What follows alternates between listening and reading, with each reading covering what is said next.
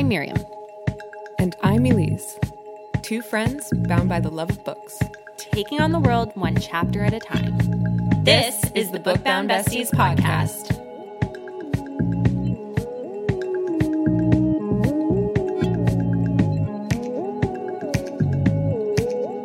Hey, Bookbound Besties! Welcome to episode four of season one of Bookbound Besties podcast. Yeah. Today we're going to be talking about Fourth Wing chapters 10, 11, and 12. Mm-hmm. Let's get into it. Yes. Starting with chapter 10, I'll read the synopsis. Violet's squad is faced with their first gauntlet practice. This serious obstacle course stands in their way of if they ever want to make it as a rider. The cadets try to encourage each other through the daunting task. Nearing the end, one of them falls, and Violet feels for the first time what it's like to lose a squad mate. As she grapples with the loss and grief, she runs into Xaden. He once again doesn't try to hurt her, but instead gives her advice. Very good. Mm-hmm. Very good. So before we begin, let's talk a little bit about the pre-chapter blurb. Mm-hmm. So here we get an excerpt from the Book of Brennan, mm-hmm. and he, you know what? I actually, I'm just gonna, I'll read it. Oh, sure. So before we begin, mm-hmm. let's talk a little bit about the pre-chapter blurb. Mm-hmm. And the pre-chapter blurb for chapter 10 is the following. Don't underestimate the challenge of the gauntlet, Mira. It's designed to test your balance, strength, and agility. The times don't matter for shit. Only that you make it to the top. Reach for the ropes when you have to. Coming in last is better than coming in dead. And this is from the Book of Brennan. Mm-hmm. Yeah, after reading that little pre-chapter thing, first of all, okay, so the word gauntlet, yeah, obviously is a it's a medieval armor thing, mm-hmm. which I know doing costumes and stuff. But also, I've always heard the expression like running the gauntlet or throwing the gauntlet, throwing down the gauntlet. Is that an expression? Oh, maybe, but throwing down your gloves, yeah, maybe. Yeah, because like speaking. But I've always heard running the gauntlet. Oh, I've never heard that. Doing something eh, that is like pushing through something that's intimidating or something. Oh, or like, okay, cool. Like, um, but I looked up what the definition of a gauntlet is because I was like, did. why is it called a gauntlet? Anyway, so the actual like proper definition is undergo military punishment of receiving blows while running between two rows of men with sticks. What? Yeah, so it was an old military like punishment. So I guess if you did something bad or whatever, like they your that's so bizarre. mates would like hit you and stuff.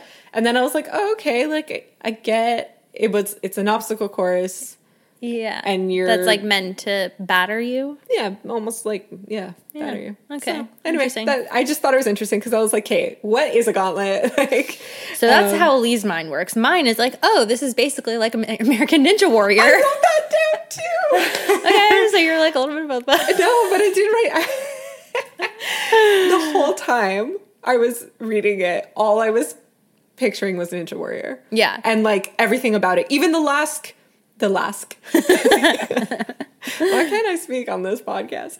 Um, even the last trial of the gauntlet is exactly like a ninja warrior. It's the same oh, thing. the throwing the your yeah. The wall. Yeah. Like the wall you have to run up. And yeah. it's the same thing. I'm like, it's literally the it's game. true. Yeah. Or my mind also went to Wipeout.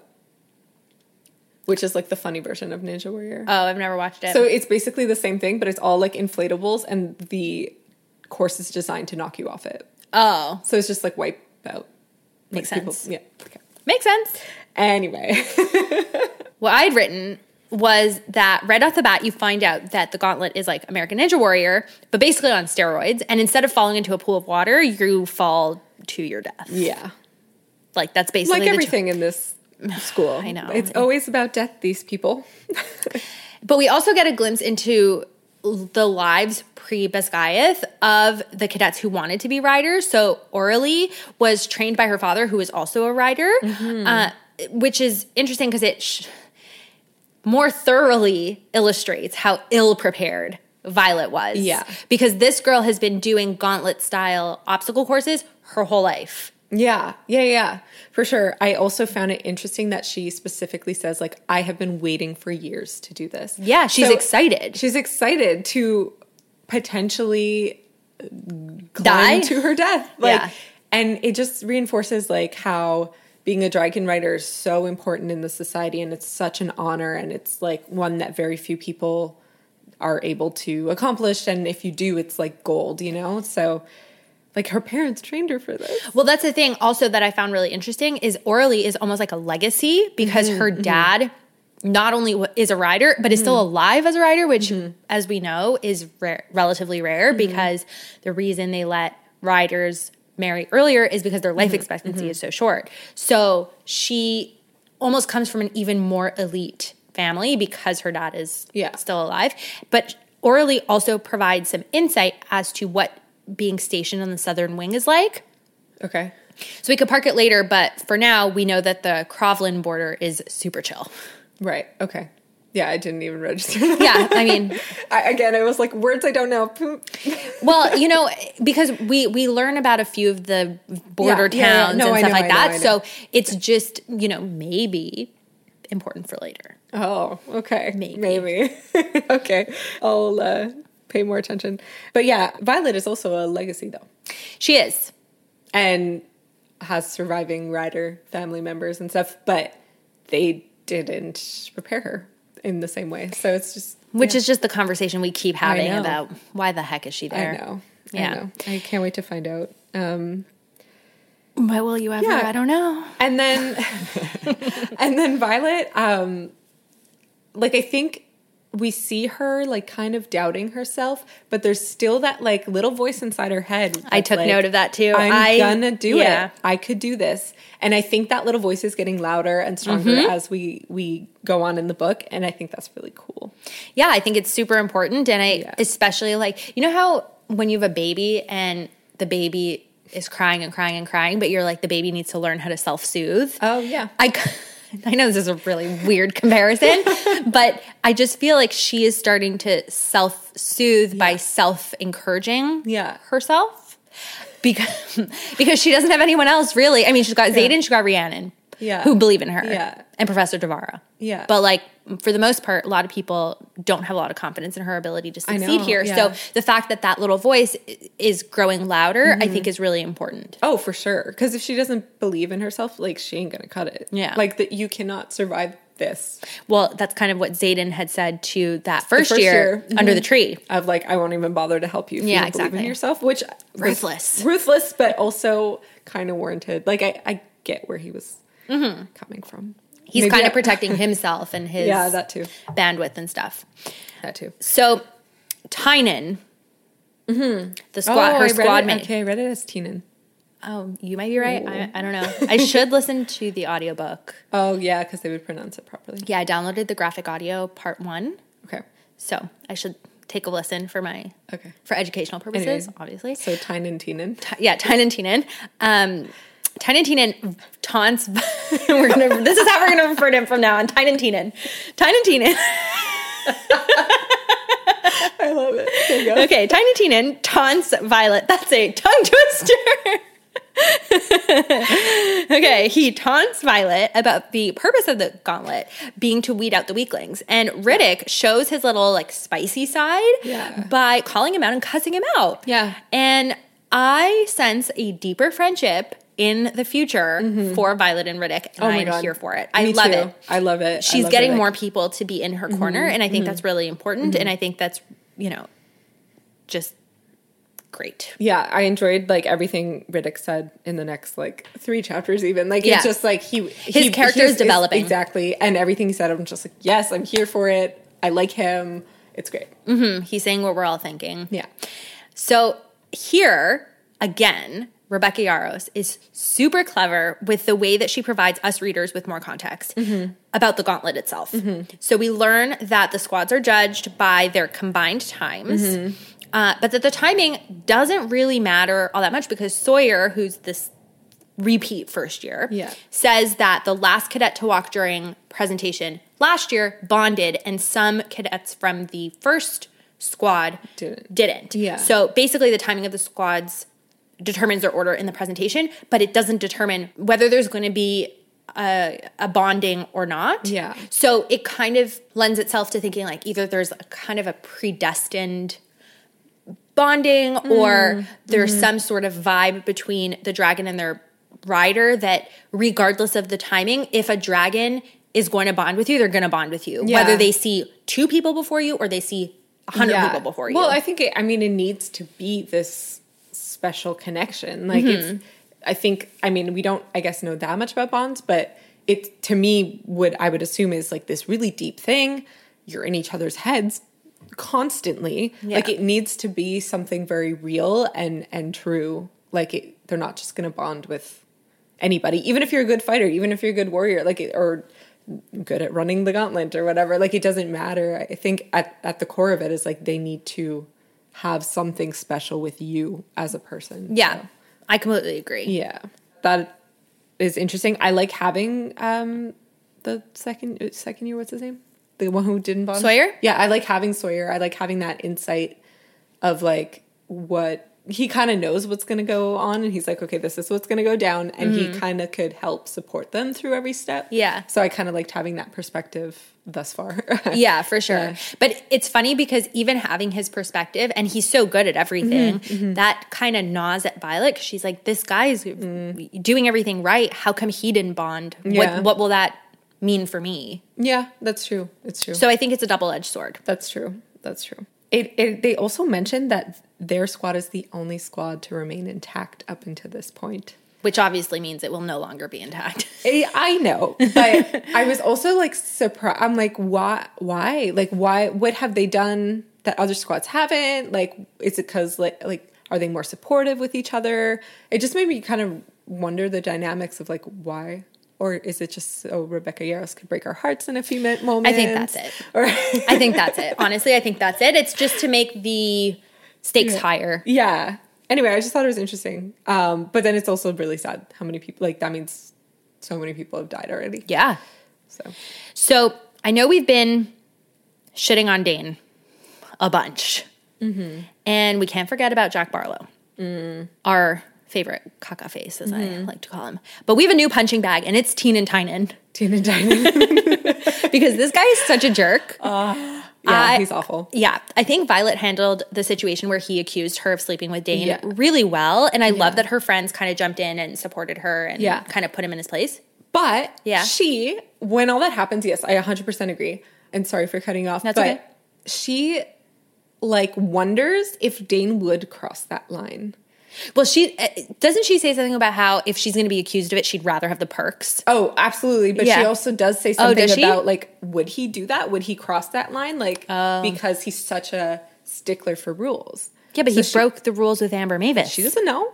Not for sure. Well, yeah, I guess not for So, sure. but she, but that's what I mean. Is like she's like, oh, would he do that? With like still not realizing Yeah. who Amber Mavis is. Anyway, I just thought that was interesting. yeah, but h- Teen and Tynan's Mm-hmm. response when he realizes how wrong he is about the fact that Violet and Dain are not sleeping together Mm-hmm. is so dumb. It's like, oh, but Jack Barlow told me. It's like Yeah, like grow up. you're so dumb. Grow up. Like you're really you're gonna run with Jack Barlow. That is your choice. Like, come on. I know. I know. But after this kind of conversation, Mm-hmm. we see the first seeds of Violet's infatuation with Xaden taking shape. Past just appreciating how he looks because she Mm-hmm. starts comparing him to Dain. So she says, or she thinks, Dain would more than take exception with Teen and Tynan's assumptions and probably assign him cleanup duty for a month. Good thing he's on the flight field this time of day. Xaden would just beat the shit out of him. Yep. And I'm not like a violent person, but I'm here for the I'm here for the Xaden beating the shit out of Teen and Tynan. there are certain things, yeah, that we accept in fantasy books. Um, yeah, no, I know. Uh, no, I know. I know. It. We see her finally. uh, Well, I think she did compare them previously. like, she? yeah, I think there was like Oh. a, a brief moment because I had made a note about it. But yeah, yeah, she's comparing them, and I'm already a Xaden fan. But like the two comparisons, I'm like, no, I want to see Xaden. yeah, because it's almost emasculating Dain Yeah. by his love of the rules and his Yeah. just Yeah, general guess, in a way. behavior, and it just it elevates Xaden's Mm-hmm. masculinity, which I know is like toxic masculinity and whatever. But like again, that's what I mean by like we accept these things in a fantasy book. Yeah, I yeah. don't need to have Yeah. a perfect male main character. Oh God, no! If they were perfect, the story would be so boring. Although Cassian is pretty perfect. Cassian's perfect. Cassian's pretty perfect. Interesting. Okay. Just wait till Silver excited Flames. to- yeah, I'm excited to read more. Okay. I mean, I mean, I, I told you how much I love Cassian. Like, I would put Cassian almost in line with Rhys. Like, that is how much I love Cassian. And I haven't even read his book yet. So I know, but this is why I really love Hunt Athalar from Crescent City because, in my opinion, I think he is the perfect mix of Cassian and Rhys. I'm very excited to meet him too then. Yeah, we'll get there um, eventually. I know I have so much reading to do. Oh, anyway. So here we have Professor em- Emetterio. Emetterio. Professor Emetterio. Okay. Got to say that a few times to mm-hmm. get it to roll off the tongue. Mm-hmm. Professor Emetterio, who's also the professor who oversees the sparring, in case you are having trouble mm-hmm. keeping track of Thank you. who teaches who, Of course. or who teaches what. I am. Again, third time reading this book. uh, so Professor Emetterio tells us what the purpose of the gauntlet is, mm-hmm. other than weeding out the weaklings. Mm-hmm. So every one of the five ascents. So the gauntlet is made up of five levels, five ascents. So every one of the five ascents on this course is designed to mimic the challenges you'll face in battle. From the balance you must keep on the back of your dragon to the strength you'll need to hold your seat during maneuvers to the stamina you'll need to fight on the ground, then still be able to mount your dragon at a second's notice. So every it's not just a torture device. There's Yeah. a purpose. I just like I get it, but I also had trouble taking it seriously. I'm like, no, it's just an obstacle course. Like I I get where they're trying to give importance to it, but it still felt silly to me. Like I, the whole thing feels silly to me. The whole obstacle course, like I and partially because I kept picturing of like Ninja Warrior and Yeah. stuff, but I'm just like, no, it's just a game. Like I get it, but no. I don't- yeah. I don't know. I don't know how to say this without spoiling. Oh, okay, well, oh, oh, okay, okay. Well, then don't say anything. like, anyway, but I just I- I just couldn't take it as seriously. Yeah. I guess because I've read scenes later on in this book and in the sequel Yeah. that highlight specific Yeah. skills that are highlighted or that are Yeah. mimicked in the gauntlet, I can see how this would. Help them. Yes. Okay. I think because the way I guess from where I'm sitting is they all this stuff could definitely demonstrate the strength you need and the stamina you need, but the action of running up a wall will never be the same as the action as mounting a dragon. Like that doesn't make sense to my brain. Maybe it's because you're not picturing the dragons properly. Maybe you're picturing them as dragon tails again. You were picturing them as know, dragon tails. No, I'm picturing them huge, but like but how do you think they mount? Okay, so if- climb you climb What the do they climb? Okay. you climb the leg you get on their hip or whatever and you get onto their onto their back okay, That's- and how? What position do you Oh. think their leg is? i just did a really silly action like like sitting But they're standing. okay but a leg Yeah. a scaly leg or, Yes. or a reptilian textured leg Yes. has bends and curves and stuff it is, doesn't compare to a But these dragons are 25 feet tall. I, I agree with the height, but a wood wall that curves upwards that you have to run up and catch isn't the same. Give us a few chapters. Touch it and feel and and it doesn't seem the same to me at all. Give us a few It's chapters and wood. you'll. Yeah, yes. It's not okay. squishy. There's no scales. There's no texture. Okay, but how would you feel if someone used your nooks and crannies to climb up your body? like, Um, I would feel very uncomfortable. Well, there you touching- No, but it's a it's a leg. It's but a, the whole idea is for them to be able to jump as far up so that they're not making use of the uh-huh. nooks and crannies as much as I don't know. Okay. Anyway, There's whatever. a logic. You're gonna just trust me on this, okay? Okay. Okay. Okay. Okay. Oh man, no, your nooks and crannies. Well, well then. I mean, how else would you say it? I love it. Okay, good. Anyway, okay, so then we start the thing, like we start the gauntlet. Yeah, before we start the gauntlet, Yeah. um, we're introduced to a new quiet member of the squad, Trina. Yeah. So basically, we know Sawyer, we know Rhiannon, mm-hmm. we know Ridoc, mm-hmm. we know Teen and Tynan, Teen mm-hmm. and Tynan, and we know Violet. Yeah. But there's more members of this Yeah. squad. So we're introduced to a couple others in this scene, and Trina is the quietest member of their squad. And when she whispers, Whoa, Violet checks in on her. And I thought that that was so like, well, So so sweet. sweet, so sensitive, so compassionate. And Yeah. I just, I thought that showed a lot about her character that maybe because she is co- not comfortable, but because she has been in the role of weaker Mm-hmm. That seeing someone else who is not traditionally big Mm-hmm. and strong also expressing that vulnerability. Um, Yeah. I thought that that was really nice. Yeah, I think it's cute. She like st- sticks up for her. Exactly. Yeah. And again, we like you said, it's just another example of how kind of a person Violet is. So Yeah. So Professor Emetterio asks Sawyer to demonstrate how to go up the gauntlet, and he kills it. He does it perfectly. Yeah. Even Professor Emetterio says Yeah. that Flawless. Exactly. And now we're introduced to yet another snarky snark, yes. Luca, who's a girl. Who's a girl? Who's a Yeah. girl.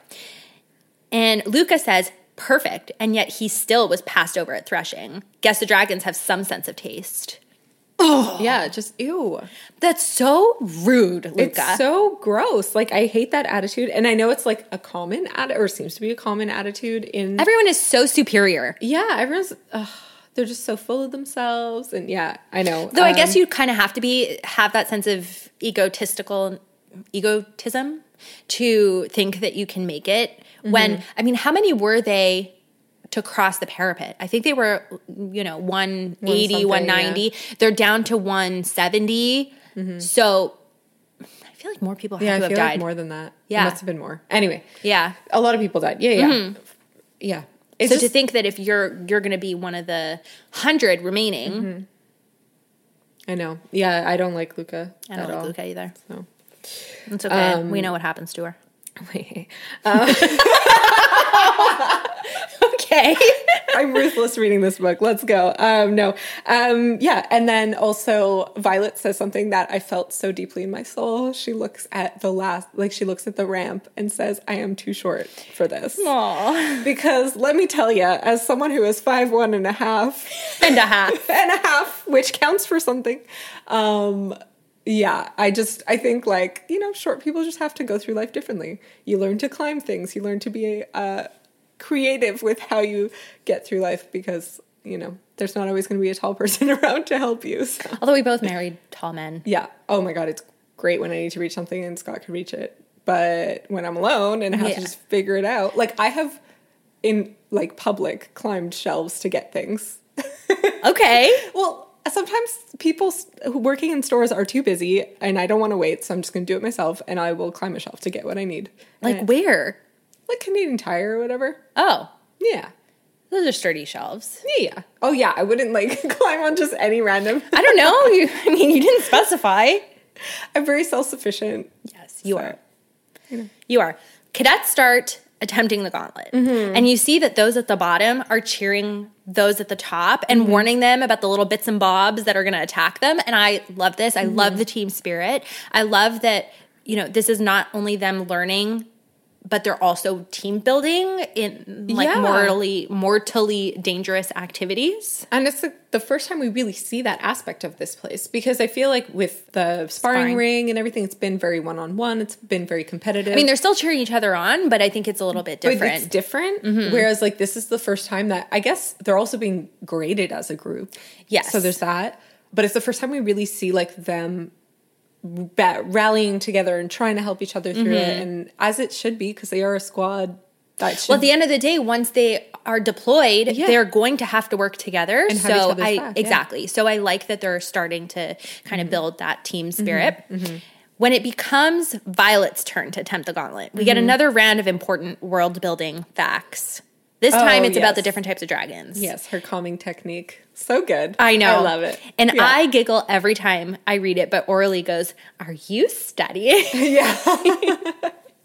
she's like seriously now, but um, but it's what works for Violet. And again, she's gonna do it her way. She's gonna find her way around things. and we, as the reader, thank you. Yes. Yeah. Yes. But again, like my brain can't retain all the information she spews. I feel like I need to like tag the moments of like, okay, this is the history bit, this is the dragon bit, so I could go back and reference it when I need the info. Well, so okay, now that you're mentioning tagging, this is a tabbing. Now that you're mentioning tabbing, this is something that's really big in the online book community. Yeah. But what a lot of people recommend is not to tab on your first read. Mm-hmm.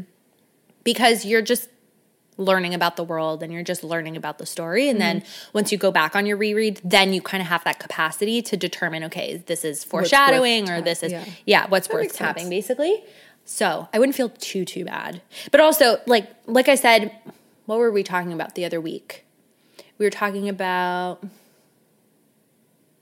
Oh yeah, what the other week when we were talking about the pre-chapter blurbs, and I was mm-hmm. saying, oh, pay attention to when Yeah. it's um, Who's saying who's what- saying yeah. what and whether it's authorized, unauthorized, and you're like, oh, I don't know if I'm going to remember every say. Doesn't Doesn't matter. matter. No, I know, I know. Um, yeah, for sure. So yeah, she's doing her calming technique, and then Orly actually helps her. She's cheering her on, giving her tips. Yeah, and then Orly falls to her death. So this is, I think, something that's a little bit humbling about th- this whole experience and the Riders Quadrant overall. Mm-hmm. It's that Orly was super well trained. She was super strong. She was built to mm-hmm. be a rider. Mm-hmm. But what tripped her up was actually seeing the dragon flying into the veil or into the onto the presentation canyon or whatever. And that's what startled her and that's what made her fall to her death. So no matter how well prepared you are, never. maybe enough, maybe yeah. she was overconfident, maybe Yeah. she was who knows. But that was her ultimate downfall. So Yeah. Ruh-roh. And like right away, like the first thing I thought I was like, oh my god, the survivor's guilt Yeah. Violet is gonna feel. Yeah. Especially because we're coming off Orly just was helping her or hyping her up or whatever. Yeah. And like a second later, she falls to her death. And it's just like, ugh, my heart. yeah. Yeah. But it's something I think they also have to just unfortunately get used to. Yeah, kind of like what. Xaden says a little bit later in the Yeah. chapter. It's just like part of it. Yeah. So it just sucks. Like, it just sucks. It does suck, especially because, you know, they were so close physically when it happened. That too, yeah. Like Yeah. that's gonna replay in her mind like Yeah. forever, you know? well, I mean, yes and no. Because she does say, I think when she went to burn her stuff, that mm-hmm. she replayed that scene over and over and she knows that there was nothing she could have done. oh, for sure, for sure. But it's just something that stays with you. you For know? sure. Yeah. Yeah. So the scene changes and we're at formation. Yeah. They're reading out the names of the dead. Mm-hmm. And. I'm pouting. I'm Pouting. Violet sheds a single tear Yeah. for Orly. yeah. So actually, total side note. Okay. I'm so afraid when you come up with these total side notes. Why? No, this one's it's just because I was complaining about sections and squads and stuff. yes. and how I was I just found it complicated and hard to understand. And reading this part because in the death roll they read Oh, it, yeah. I realized why I don't understand it. She writes it backwards than what I think she should. So she writes it as first squad uh, claw section fourth wing, but to me fourth wing is the top. You start Oh, with the yes, yes, umbrella and you work your way down. To I the understand what you're saying. So it's written backwards, and I think she did it wrong. That's all. Oh, hot take. So, total side note, but when I read that, I was like, that's why my brain can't understand because it's not in the order that makes sense to my brain. okay, I understand. Yeah. Anyway. Okay. Well, this scene is super short, and Dain and Violet are performing the rite of burning Orly's stuff because, like I just mentioned, Violet feels a sense of responsibility to Orly because she's the last person she saw. Yeah. And there's a mixture here of feeling inadequate because the bag is so heavy, but Orly carried it no problem, yet she died and Violet is still alive. But then also of personal satisfaction because a couple months ago, Violet wouldn't have had the strength to carry, the carry pack. it. Yeah. So it's just an interesting juxtaposition of the mm-hmm. feelings that she's having. And I think, especially in this chapter, Violet we're really getting a sense of her mixed emotions Yeah. and the warring feelings within her of mm-hmm. sh- does she belong here or does she not Yeah, for sure. Uh, we also learn in in that passage that the parents had the option to come and retrieve the body or not, mm-hmm. and they opted not to. Yeah. which like Oof. Oof. And again, like, why are all the parents so cold hearted? Like, I, I get, I guess for them, it's almost like an embarrassment that she didn't survive because they have riders and stuff, but it's just like, it's still your kid. I know. Ah. But you said it yourself. I think it was in episode one. This society just has such a different relationship Yeah. to death. And you also hypothesize that you're not worth anything until you're a rider. I know. So maybe, I know. Maybe but there's it's that. still hard to face, I guess. yeah. Um, So after Violet burns Aurelie's things, she looks out onto the gauntlet Hmm. and she says it looks like it's waiting for its next victim, but it won't be me. Yes. And I'm like, yeah, Yes. like punching the air, go Violet. Yes. Like y- y- she has you know, like she has this moment of Mm-hmm. confidence in saying, okay, like I'm going to do this. But then she has to start with the self doubt again. Yeah. And her inner monologue is just so real. I think it's so realistic Yeah. for you to have these thoughts that jump from one end of the pendulum to the other. Yeah. And I appreciate that I love that. Yeah. so much because you know in other books that we've read let's use ACOTAR as an example Mm-hmm. Feyre when Feyre's in a bad place she's in a bad place and when Mm-hmm. she's in a good place she's in a good place you rarely see her swinging so dramatically Okay. Yeah. unless i'm wrong Yeah, no, I think you're right. so i just think it's and i think Feyre is a great great character i think Mm-hmm. she's realistic in other ways and maybe this is just a representation of different types of people Yeah, true. True, true, true. I'm not gonna make pronouncements on everybody on Earth's yeah, yeah, yeah. interior monologue, but I just found maybe I relate yeah. more with the wavering Yeah. Of Um, like the of like I, I got do this. but then you have the intrusive thought of like, No, oh, what if don't. you can't? Yeah. Yeah. No, I, I totally understand that Mm-hmm. and could relate to that as well. I have another side note thing that Oh boy. but this is just a I don't know. I just so they all the lights are called mage lights. yes. And in ACOTAR, all They're the fey lights, are lights. fey lights. Yes. Why don't they just have normal lights? Why do we have magic lights? They don't have why, electricity. What? Why can't they use fire?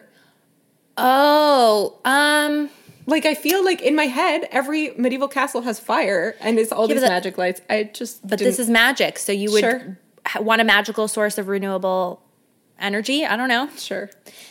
I just Maybe it's more stable, more safe. okay. I don't know. I just didn't know it was a thing, and now both series have it. Well, Crescent City has first light, so it's Oh, even well, there you go. It's even so yeah, Yeah. I just it's a new convention, I guess, for me. So I was like, what? Why? Anyway, doesn't actually matter. Just cross whatever. my mind. crossed your mind. It matters. It's a thought you had. We validate. yeah, moving along. Moving along. So now the plot thickens. Mm-hmm. There was a casual mention when Violet was staring out at the gauntlet that there were three that there were three dragons landing, and it turns out. Oh, I didn't draw that. Oh, really? Yeah, that makes sense now. Okay. well, now you know that the Yeah. three riders were Bodhi. Love that name, by the way. Mm-hmm. Garrick and Xaden. And did you notice?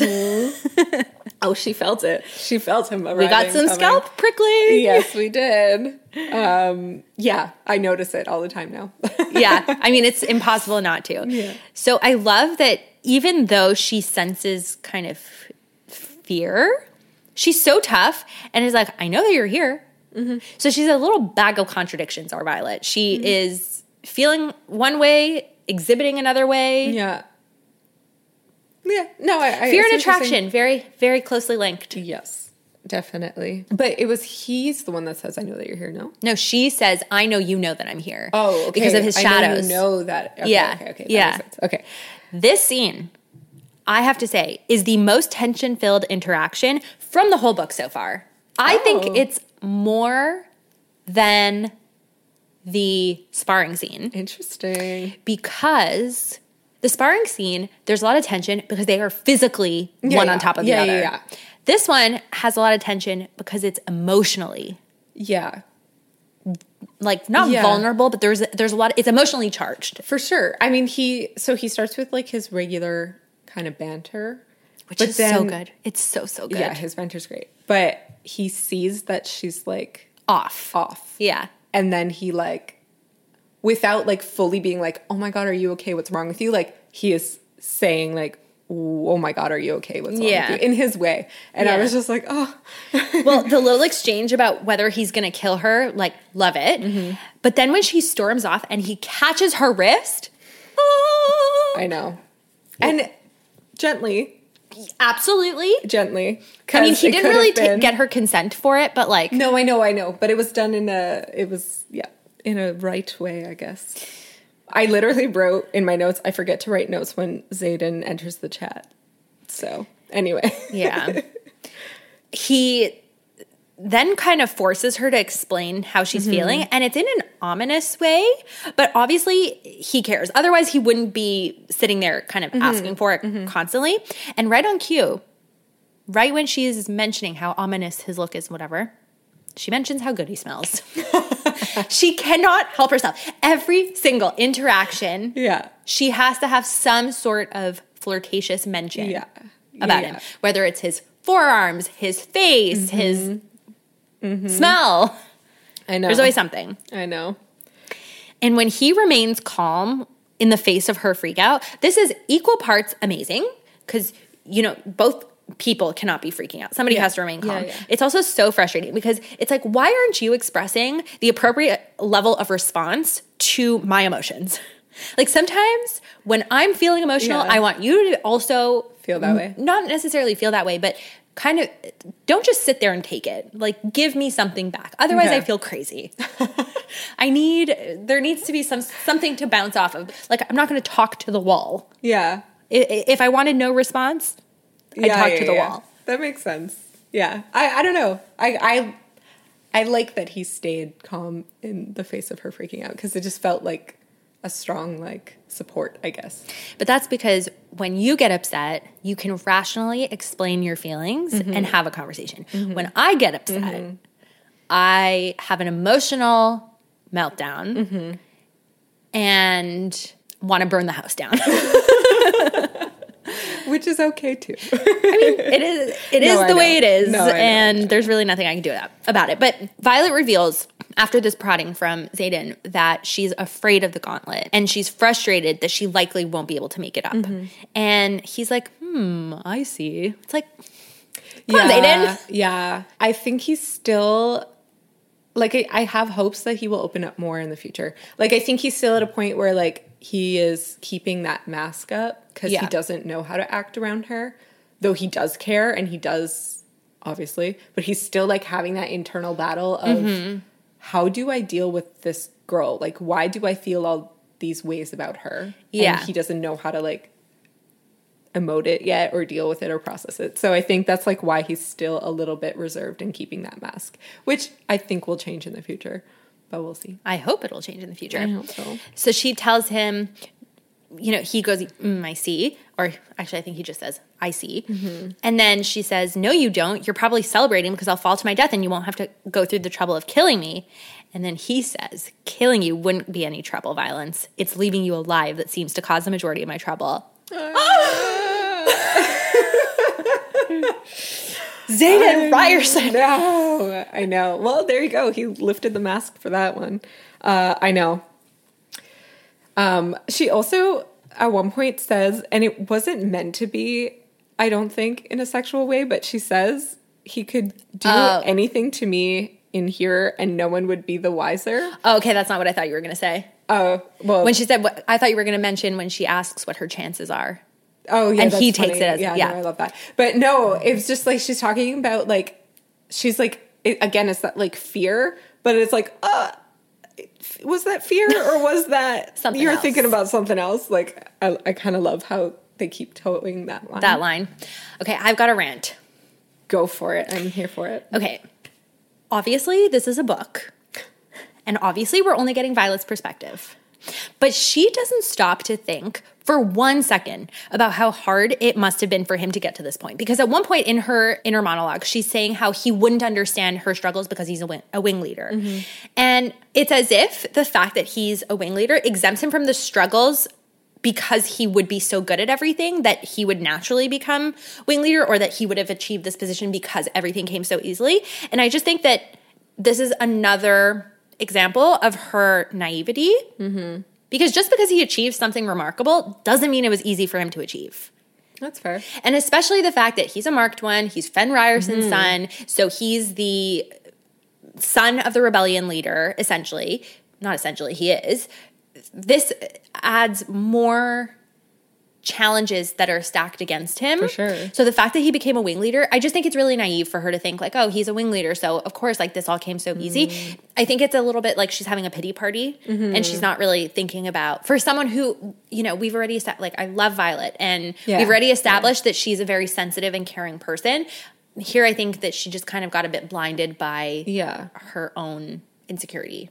Yeah, that's true. End yeah. of rant. I mean, she's yeah, she's very focused on her own struggles, um, maybe to a fault. Yeah. to like not be able to see a little bit what's going on around her. Yeah, Yeah. that makes sense. And he calls her out for having the pity party and about wanting to run away to the scribe quadrant. And we learn something very interesting. The shadows hear everything. I know, which is like crazy. So, my question though, Mm-hmm. I'm like, okay, do the shadows hear literally everything and he knows literally everything? Or is he keeping tabs on Violet specifically? I can't tell you. But but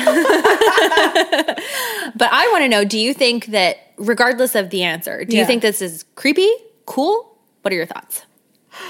It sounds exhausting. Like, I can't imagine just like constantly having I, all that information and knowing everything. Like, I, I think one of the worst superpowers would be to read minds. Like, I don't want to know what other people are thinking and doing. Like, I, it just seems like really overwhelming. That is my reaction to it. But if he is keeping tabs on Violet, I don't think it's creepy. There, in a lot of cases, I probably would think it's creepy, but But because he's so hot, then you don't think he's creepy? Double standard. My God, no, um, because she is supposed to be his enemy. Yeah, I don't That's think true. it's crazy to keep tabs on her. fair enough. I think it probably started as that, and then he realized, like, mm, which also makes sense as like how he knew Dain and her were a thing, like right away. Anyway, Well, no, he knows that their parents were close or are close. oh, okay, yeah, maybe. Yeah. So, okay, this whole exchange happens, and Xaden is taunting her, making fun of her, calls her out for her self pity. And I think that it's really interesting. You kind of mentioned this earlier how he, no, you mentioned this in our bonus episode. Oh, okay. He does this clearly to spur her on. Mm-hmm. So, it's like he's noticed that she's motivated by proving people wrong. Mm-hmm. And so, what he's doing is making obviously incorrect statements about her to rile her up Exactly. and he does this to prove to her how strong and capable sh he thinks she is. Yeah. Words cannot describe how much I love this man. Yeah, it, it's his way of helping her. Yeah. because he's figured out this way of. But it's in a way that's not like- infantilizing. I know. It's giving her the courage and autonomy and strength Yeah. and And like, so here he is helping her again. And we actually kind of skipped over uh, Dain. There was a moment with Dain after the gauntlet. yeah, I choose to I know, ignore no, this no, no. man. But I have to draw this comparison is like Xaden is helping her, and Dain, what he chooses to say is like, I should have been there. Like, dude, Yeah. do something. So I I heard this on another podcast or somewhere. really? I don't remember. Okay. But an observation people have made is that Dain stands in front of Violet and Xaden stands beside her. Oh, oh, okay. I thought you were gonna say behind for some reason, but Maybe that's what it Like, is, but I'm pretty sure it's her beside. It's it in the sense that you know Dain wants to protect her by Mm-hmm. t- bearing the brunt of whatever, and Xaden is okay just having her beside him to fight her own battles, knowing that she's got someone yeah, you know on her Yeah. side. yeah. I like that. I like that too. That is great. Mm-hmm. Exactly. Just Dain constantly pisses me off. I'm glad you're finally reaching your bleh phase. Well, I mean, I reached this blur phase. I know. you know, a long time ago. It's just I had to pretend. Well, not pretend, well, pretend, no, but we- I had to You were adequately. being honest about your first impression. yes, exactly, exactly. exactly. Well, I had to pretend that. How do I put this? I had to put myself back in my shoes of exactly. having felt that way. Exactly. Being honest about what where your head was at during your first time reading it. Exactly. Yeah. And then the the last thing I wrote is just like he uses Violet as a scale for decency. Which again is I'm talking about Xaden. Xaden Mm. Yes. uses Violet. And again, it's just like a testament to like how good she is of a person. And Xaden's like, I don't know how to deal with this and I should be I should be better question mark like you know like ah it's just so interesting yeah. see their development. And th- this exchange kind of ends with him telling her that the right way isn't the only way. Figure it out. yes And he turns and he walks away. He for sure knows that she's going to be stewing on this phrase and the frustration of him. This is the second time that he says something provocative and then Yeah. walks away and leaves her being like sitting like a fish with her mouth open. Is that the expression? Whatever. well whatever She's sitting there Yeah. and you know that when I mean it happens to anybody. When someone says something particularly pointy and you're left with those thoughts, you stew on it and you think about it and you Mm-hmm. maybe change your behavior because of it. So the fact that he tells her the right way isn't the only way, figure it out. Mm-hmm. She's annoyed, so it's going to stick stuck in her head like a little earworm. She's going to do something about it. yeah And as we know, she does. she does well he also knows she's smart enough to do it right like Yeah. she will figure it out so. Yeah. and that is the end of chapter 10 So are you ready to do some awards? let's do some awards. So, my first award for most romantic shadows wrap around me, and I swear I feel a caress along the side of my cheek. So, though he is still not fully admitting, his shadows are caressing her cheek. But are they sentient? Well, he controls them, no? We'll find out. I don't. Anyway, I do I, I just. I liked that uh, little moment. So I didn't have a favorite most romantic moment, but the entire exchange after Violet Burns Aurelie stuff, Mm-hmm. the banter is just so so good. I Mm-hmm. is. just I just love it. Particularly, okay, I guess I do have. Particularly when she asks him, "Look, are you going to kill me or not?" The anticipation is starting to annoy the fuck out of me. And that's romantic. yeah, it's just good banter. It is good banter. It is good banter. And then funniest, did you have one for that? Yeah, but my funniest line is like funny cheesy, not funny funny. I mean, there's a lot of funny cheesy in this book, let's be honest. Mm, I said, that's the oddest way I've ever been hit on. Okay, so that's you like that line, eh? I have so if you start to fall, reach out and grab a rope. It'll cost you 30 seconds, but death costs you more. It's just kind of like a I can picture Sawyer being so self satisfied with that line, Yeah. like, oh, that was a clever line. Yeah. And it's just like, no, it was just cheesy. It was just cheesy. Uh, spicy? Uh, yeah, I have one. You want me to go first? yeah, go first. Okay. His fingertips on my pulse make it skitter. So just Xaden Touching her. touching her. She like can't handle it. And I was like, mm, the tension. Yeah. Mine is killing you won't be any trouble, violence. It's leaving you alive. That seems to cause the majority of my trouble. And it's just, what trouble, Xaden? Mm-hmm. I know. Ugh. And the nickname. I know. I love the nickname. I like love that he calls her violence. Me too. I love it. Me too. And I know you said some people don't, but works for me. Works for me too. Okay, so chapter 11. Chapter 11. It is time to face the gauntlet, and Violet has yet to complete it. Dain tries to get her to leave one last time, but Violet has a plan. Using clever and roundabout ways, she makes it up the gauntlet, securing her place at the presentations. Violet! so good. Yeah. Okay, so let's talk briefly about the pre-chapter mm-hmm. blurb. Mm-hmm. So this comes from Major Rorley's Guide to Appeasing the Gods, second edition. Either I never read this properly or I've never seen this person's name before. Anyway. Okay. It is a grave offense against Malek to keep the belongings of a dead loved one. They belong in the beyond with the god of death and the departed. In the absence of a proper temple, any fire will do. He who does not burn for Malek will be burned by Malek. Oh boy. Yeah.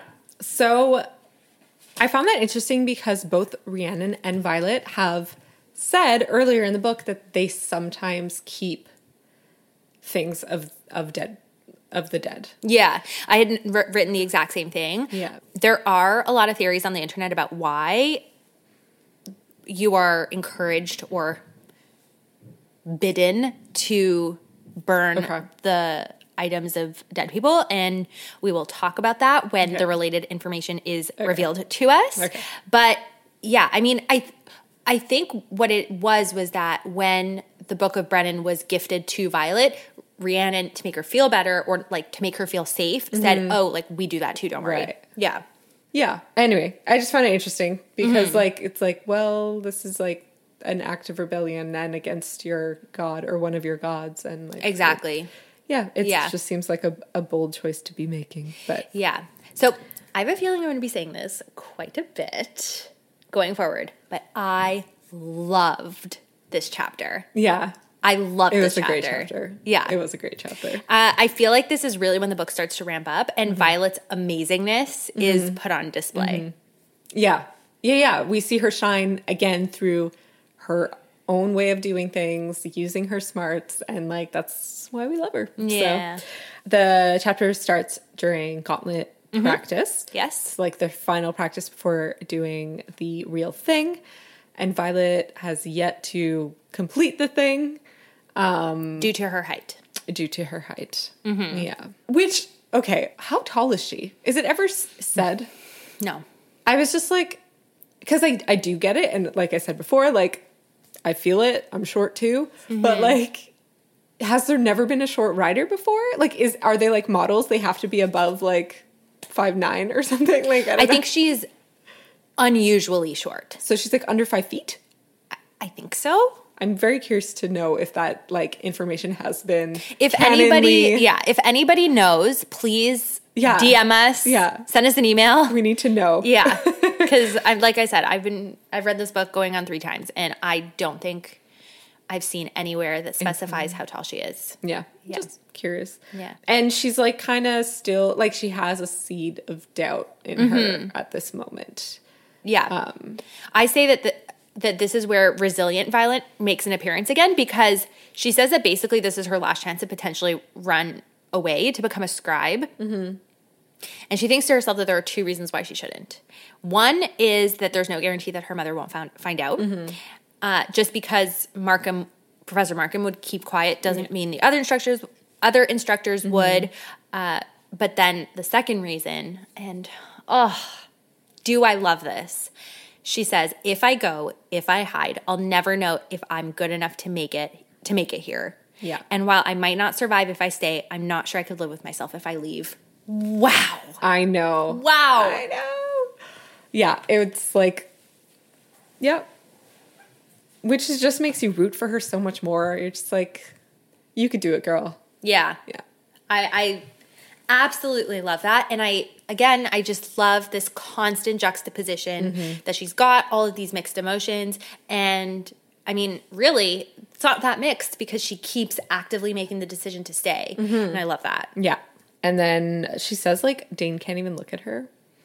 Yeah, so I so basically in the next you're talking Yeah, about in the next scene. Yeah, so sorry. they're in the formation. The death roll is being Yeah. called, and we actually, I'm sure you picked up on this, but we get another reminder that as the school year progresses, things are getting more and more dangerous. That it's not just first years who are being who are dying off. Oh yeah, it's true. Second years are also, Also, still not safe despite having made it this far, which is like, ooh. yeah, exactly. So this is when Dain is dismissing everyone, and he kind of like skips over her, like. What did you think? what did you think about that? Well, it's just like I just felt like he was just being like a little baby. Like I understand this is the thing that was he was fearing most. Mm-hmm. He doesn't want her to do the gauntlet because he Yeah. doesn't think she could survive it, and he thinks she's like going to her death, so he like can't even look at her. It's just like you knew this moment was coming, and Well, no, you- he didn't because he thought that he could guilt either guilt her, manipulate her, bully her into leaving. True, true. But what I was going to say is, why didn't he take the opportunity to try to help her through it? Because his name is not Xaden Riorson. And there you have it, folks. no, I know. Um, Okay, so just a quick thing to mention. As the rest of Fourth Wing is wishing everyone luck, we meet Heaton, who is non binary. Mm-hmm. So we're getting another glimpse into. Hold on. Uh, Talia says I swallow too loud. So. So we're getting another glimpse at Rebecca Yarros's subtle inclusion of a diverse set of characters. A lot of people who are part of, let's say, the LGBTQ plus mm-hmm. community will have issue when there is a queer character mm-hmm. because their queerness is the entire embodiment of their character. Mm-hmm. So their their their storyline or their character traits or whatever is going to revolve around that Right. rather than them as a human being. So I think that here Rebecca Yarros does a really good job generally across the board with all her diversity to just mention it just to say like, yeah, this is the kind of person that exists in our world, but doesn't make that a pivotal part of Yeah. who they are. Yeah, I noticed that too because you had mentioned it with like one of the other characters earlier on. So like it I really noticed it here because the only hint towards it is this character is referred to As as they. they. And that is it. Yep. There's no not a big deal. made about it. It's just like they refer to someone as they. And there isn't even a conversation like I prefer the pronouns they them or whatever. It's just it's just accepted Yeah. and and stated and moved on. And I I like that too. I was like, Yeah. oh, like there's another little nugget of of representation and done in a very tasteful way. And yeah, very cool. yeah. The other character that I mentioned, it was uh, Aurelie with her ADD. Oh, it was Aurelie. Yeah. Yeah. Yep. Okay. Also, as costume designer, we get a little bit more detailed about the uniforms. I don't know if you picked up on the patches. Yeah, the patches. That's my next note. Yeah. Oh. So I love. So the patches represent different awards and stuff, but they also are supposed to be wearing patches that represent their signet powers. Yep. Um, which Xaden doesn't wear, mm-hmm. which I love. But also, But are you not curious as to why? No, you just love it uh, no, I just ex- I just figured he he wants to keep it a secret. He doesn't want because to. like, he's too cool. no, he just doesn't want people to know what it is, which is very strategic. Because Violet is actually using these patches to her advantage and studying her peers. Yes. as a strategy. So it totally just made sense to me that Xaden didn't want people to know. But yeah, I thought that was very clever uh, of her to like be studying them and be like, okay, this is their power, so this is how I could defeat them. Because she's still just keeping all that bank of knowledge in her head, and that's really cool. Yeah, I think on Heaton's arm is also evidence or awards of Yeah, whatever weapons they're adept at. Oh, okay, cool. Or, or wasn't there one for like the fastest gauntlet time or something? Yeah, so th you do get awards for. Uh, yeah. I'm not going to say anything. anyway, it's just it's interesting. Yeah. Um, and also interesting, yeah, that Xaden's like, "Ah, I'm not going to do that. secretive. Yeah. So then we get this little conversation with uh, Rhiannon and Trina. So Rhiannon whispered, awkward. Rhiannon whispers from my side, he seems kind of pissed at you. I glance up over Trina's shoulders as the breeze whips the braid I've woven like a crown. It's working a few of Trina's ringlet curls. I didn't pick up on this. Violet braided Trina's hair. That's so cute. Oh, I never I picked up on that. Okay, Oh, sorry. wait. Yeah, no, I didn't get that either. That's yeah. funny. It's Okay. working a few of Trina's ringlets loose too. He wants something I can't give him. Her eyebrows rise. I roll my eyes. Not like that. I wouldn't care if it was like that. She replies under her breath, He's hot. He's got the whole boy next door who can still kick your ass vibe going for him. I fight a smile because she's right. He so does. Yeah, I know. I wrote. I don't know how I- thinks Dain's hot. No, too. that's no, no. yeah, that's Rhiannon. it's it's not Trina. No, it's Rhiannon that says it. Oh, my reading comprehension sucks. I think. no, I think you're right. I think it was Rhiannon, but um, yeah, it made me laugh because, like, again, it's like girls at school just like giggling over the boys, and like also makes you like understand parsley why Violet. Parsley. Did I say parsley? Oh my god! I- partially. I love calling you out because the stuff that comes out of your mouth is just gold. Apparently, I just can't speak. No, you can. Come on, you can. you just grace us with these little joyful nuggets every now and then. So, partially why Violet is attracted to Dain. Yeah. Like, obviously, they have their friendship, and that's a huge part of it. But it's also it's like Because yeah, he's physically hot. attractive. Yeah, Yeah. so they're talking about how many cadets are left, and shy little Trina is finally coming out of her shell. Mm-hmm. And mean bully Luca goes, "Stop letting fear leach into your voice. If the dragons think you're a coward, you'll be nothing but a name tomorrow." She says, Ridoc narrates, inducing more fear.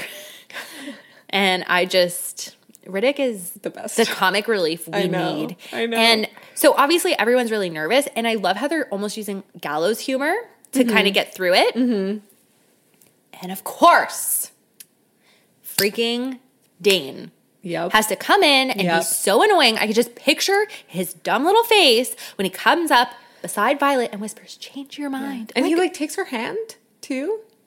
maybe yeah. I blocked that out. Oh, okay, I'm pretty sure he takes her hand too. But yeah, and he says, "Change your mind." Like, uh, we're over. I'm over it. I know, me too. It's this is the exact moment where her confidence does not need his undermining Yes. at all. Like he needs to stop and like pick his timing better because after that he goes like, I don't know if I can watch. And she goes, then close your eyes. Like boom. Yeah. Yes. Yeah. Like thank you, Violet. yeah. This boy is just making everything about him. Yes. And I was gonna make a spoiler for Silver Flames and you haven't even read it yet, so forget it. But um then she takes it up a notch. Emeril, anyone? I used to take it up a notch. No? Never watch Emeril Lagasse? No. He's a like one of the first chefs, not one of the first Okay. chefs, but like, Like he had a show on the chef. yeah on the Food Yeah, yeah. Network, and that's how he would like take. He would always like go bam, take it up a notch, like whenever he was like cooking. Okay. Anyway, whatever, That's funny. nerdy. So he asks her what changed between now and Parapet, and Mm-hmm. she looks at him and she goes, Me.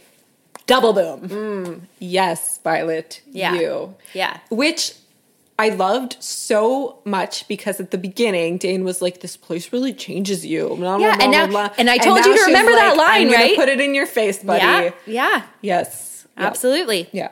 And I also find like this circle or whatever that they've been running is just all we've seen of Dain is him trying to convince Violet to leave. And it's just like, you're uninteresting. Yeah, it, it's actually almost doing him and as a character a disservice. Yeah. Because he's just been boiled down to being the guy that That's puts the sticks is. in her wheels. That is all he is. Yeah. Like, and whatever. I'm sure he has some sort of personality, but like we haven't. we haven't had- seen it. we haven't seen it, so it's just like, ugh. But yeah, good for Violet. yeah. Me, I've changed. Um, What a line. So good. Yeah. So now Violet is running the gauntlet, and we are all holding our breath. Can she make it? And she proves that her brain is the solution to everything. Yeah. Uh, I just wrote that basically this is an argument for a well rounded education. Yes. No, and you've mentioned that before. Like, absolutely. Absolutely. And it's funny because, like, I mean, I, I was about to say all these schools, but like Hogwarts is, is it's well rounded education, but like pigeonholes people into like categories. And then again, here in Basgiath, they're like, oh, if you're this kind of person, this is where you belong. And it's just like, we need to stop boxing people. Yeah. we need to accept well roundedness. But yeah, she's super clever and she uses a rope to get past one part, and then she uses knives to throw herself up the wooden wall and finally scale it, uh, which she had never done before, and it works. Yeah. So remember in episode one when I said remember the name Amber Mavis. Oh, I remembered. this is Dain's close friend. Yes. Yeah. And she's also a wing leader, and she accuses Violet of cheating by this technique of using the rope to climb. So basically, what she had done with the with the rope is she used the rope to climb the chimney, like as a as leverage, I guess. Mm-hmm. And then with the dagger, she used it to embed it into the rock to propel herself Yeah. up. So essentially, Amber claims that those two workarounds yeah. was cheating. Cheating. And Xaden, all the while, while Violet is getting accused of cheating by Amber Mavis, Xaden has the nerve to look bored. Yeah. like he could not care like Yeah. less. Yeah. And now one of my favorite interactions ever, definitely so far, but one of my favorite interactions ever is he gives her the space to defend herself. Mm-hmm. This is the example like I was saying before about how Dain goes in front of her, Xaden is beside her. Like Yeah. he is, you know, he doesn't come to her aid like Yeah. she's some damsel in distress.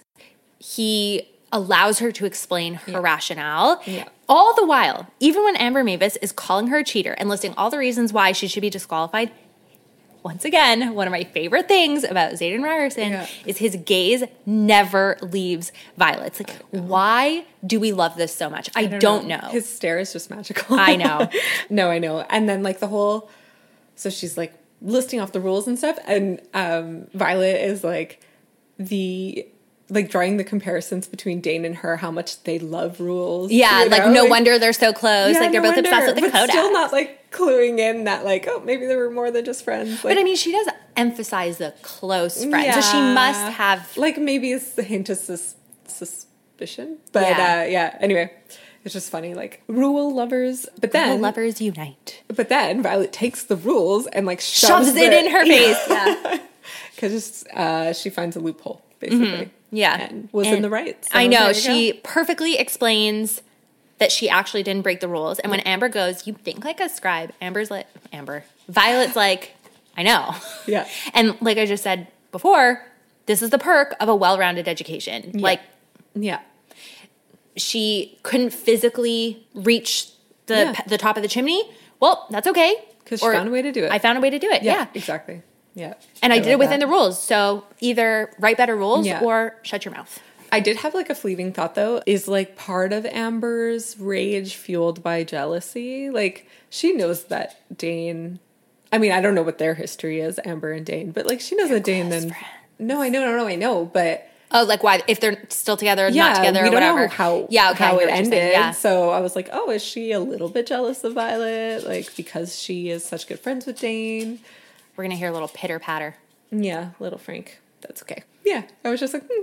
Yeah, and, And that's that- the end that's of chapter end. eleven. Okay, awards. Awards. So starting again with romantic, I couldn't find anything like truly just like romance. So I went Mm-hmm. with more like kindness, which seems to be like a theme in this. But the general camaraderie and allyship of like them all cheering each other on. Yeah. And like Violet defending Trina and just like there's just such warmth within their squad and I love it. Yeah, I I really like that too. And like we were saying with chapter ten, it's the the team building element is really starting to to show Yeah. in the squad overall. Yeah. My most romantic line also isn't traditionally romantic, but I'm gonna sound so like nerdy and Pollyanna, but this line is actually one of the most important romances I think you need to have, and it's with yourself.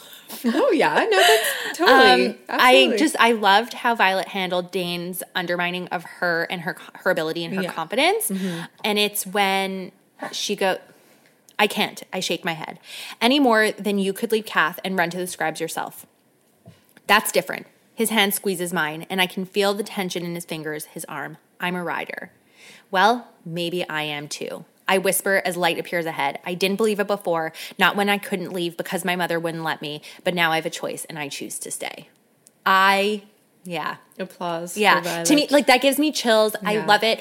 In the last few chapters, we've been talking about her waffling, her kind of mixed emotions, and she's chosen. Like she's Yeah. made her decision, and I just I love that she chose herself. I love Yeah. that she chose to believe in herself in the face of, like we said, Dain not really ever believing in her. Yeah, I 100% I can I can really harp on about this, like Yeah. on and on and on.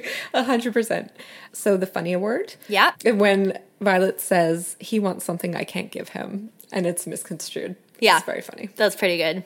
Uh, I have, as they exit the formation and on their way to the gauntlet, nervous Rhi, I asked, knowing we're about to be called next. For you, she asked, not at all. We've got this. Oh, I meant for the history test tomorrow. There's nothing going on today to panic about. Yeah, that was great. So, I, I I, just- love that like type of humor. I also like enjoy silly humor in the face of like really awful situations. Yeah. So I could appreciate that. Yeah. Um So the spice, Yeah. his eyes flare, and I don't miss it, the hint of a smirk in the a hint of a smirk on that infuriatingly decadent mouth of his. It should be against the codex to look that good and be so ruthless. Yep. I had the same line. I love it. Yeah. Uh, yes. Any description of Xaden. yep. I mean, I keep saying she's got it bad, but like, Like we I've do too. uh, let's be honest. Yeah. Um, yeah. And that concludes chapter 11. Amazing. So I didn't write a synopsis. Naughty, do, which is so sad because it was such a good chapter. It was a good chapter. Um, That's on you. That's on me. But basically, it's Oh yeah, present- make one up on the fly. Let's go. Let's hear it. I can't do it in a poetic way. Uh, basically, it's presentation day, and Violet gets her first face to face with dragons, and not everyone survives the walk. Mm-hmm. So, You can say that again. yeah. All right. So the pre-chapter blurb for chapter 12 is obviously about presentation day and it's written by C- Colonel. I always. I, me too. That word messes me up every time. why is there an L? Why is it spelled like colonel? I don't know. But, but that's what it is in French.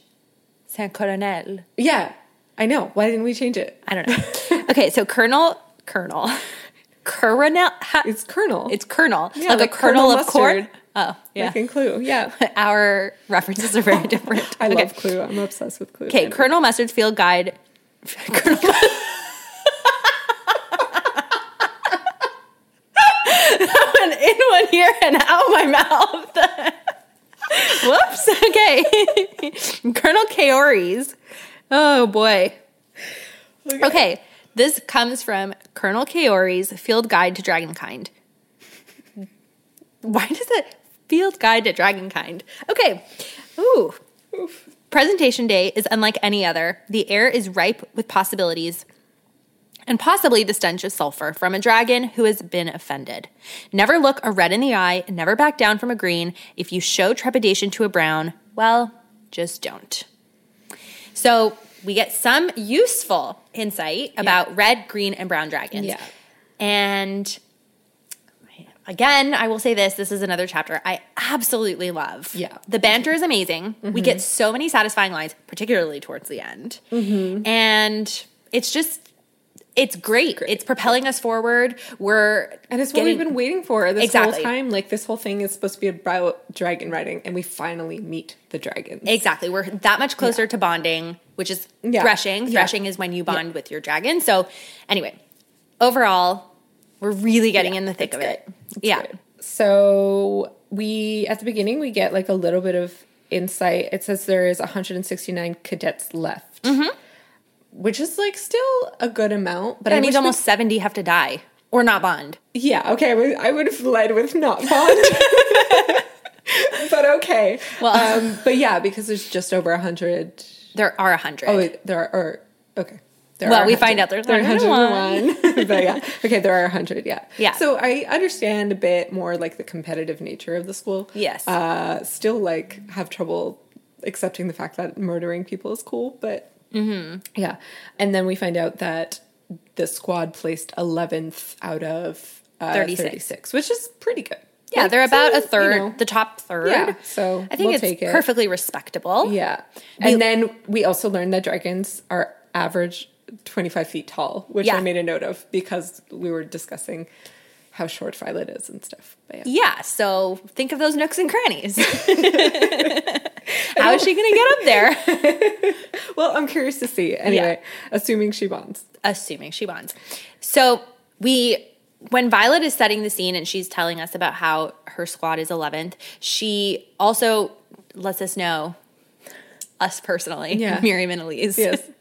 um, no, she tells the reader that it's a beautiful day. Yeah. The landscape is gorgeous. Yeah. And we learned the squad will walk in single file to present themselves to the dragons. Yeah. And that there should be ample distance between each cadet so as to avoid getting burned if a dragon decides to scorch a cadet. That is so grim. I know. That is terrible. I mean, apparently, if a dragon thinks you're unworthy, they just burn you to smithereens. Yeah. They like no big deal. Like ruthless. Yeah. Yeah. No, it's scary. But Violet says she's excited.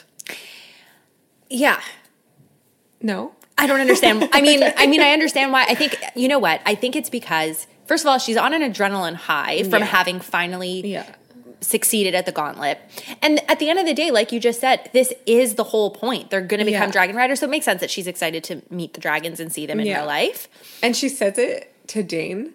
So, like, as I read that, I was like, I swear if he bursts her bubble right now, I'm going to be so mad. Like, I was just like bracing myself. Um, but like, he doesn't really. So I was like, okay. You see, I don't even mention Dain the Pain. I don't even talk about it. I love how he's like dropped off the face of the earth in your notes. yeah, I, I refuse to acknowledge his existence. yeah, I think I just get mad. So I'm like, "Arr." Yeah. I, I've dropped the pretense of like liking him. yeah, that's funny.